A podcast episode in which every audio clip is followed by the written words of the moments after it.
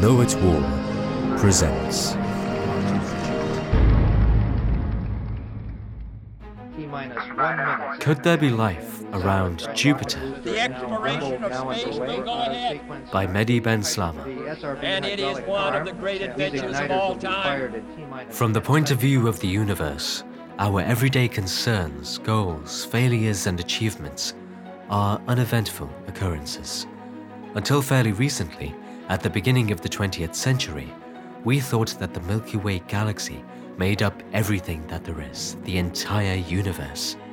We thought that its 100 plus billion stars, of which the Sun is but one, exhausted the number of stars that there are in space. It turns out that today, we know the Milky Way is but one of over 100 billion galaxies that populate the universe. This vastness is overwhelming, overwhelming to the point of frightening us. This fear is understandable, however. The universe is so great that the rise of a civilization like ours might not be a one off event, but an event that occurs all the time.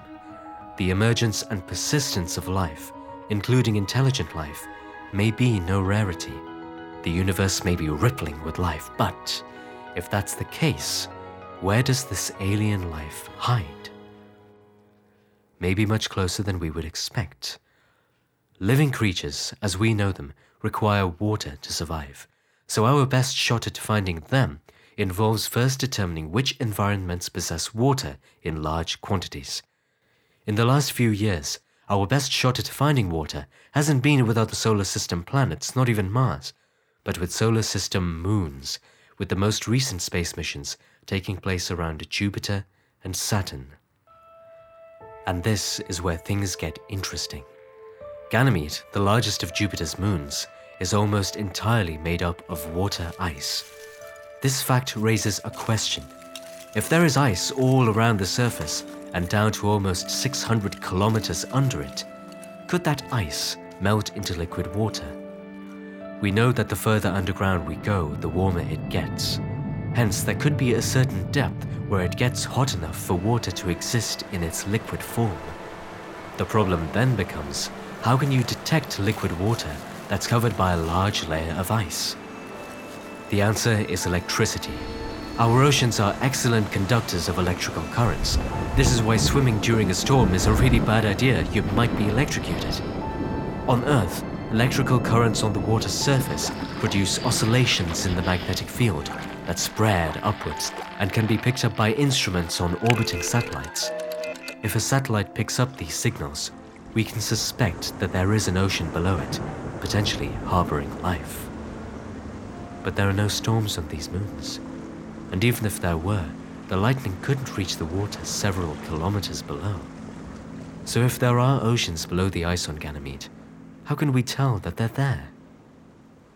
The mechanism involved is very common and is something used in everyday life. The process, called magnetic induction, allows us to convert motion into electricity or electricity into motion. Take your electric toy car, for example. Open it, and you will find a chunk of copper wires surrounded by a ring of magnets.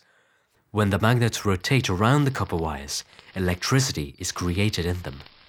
So, a fact to remember if something conductive wiggles near a magnet, you get a magnetic field. So, if there are oceans under the ice on Ganymede, they could act as a conductive wire that carries electrical currents. So, what could play the role of a magnet? well, Jupiter has the largest magnetic field of any planet in the solar system. On top of that, we have motion due to the orbit of the moons around Jupiter.